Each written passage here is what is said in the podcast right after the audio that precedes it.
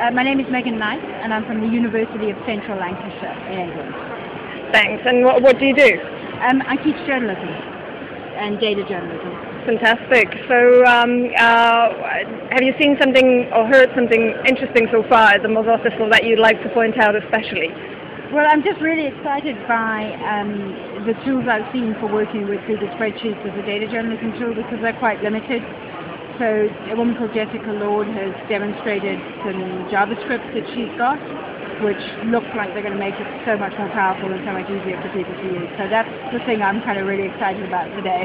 Yeah, that sounds really, really exciting. So what are your plans ahead? Are you planning to see some more specific sessions or anything? I haven't actually thought about tomorrow yet. It was enough to get through today. So Emil, think about what I'm going to do tomorrow, but I will be back tomorrow. So definitely, yes. Okay. Thank you very much, Megan. You're welcome. No worries. Thanks.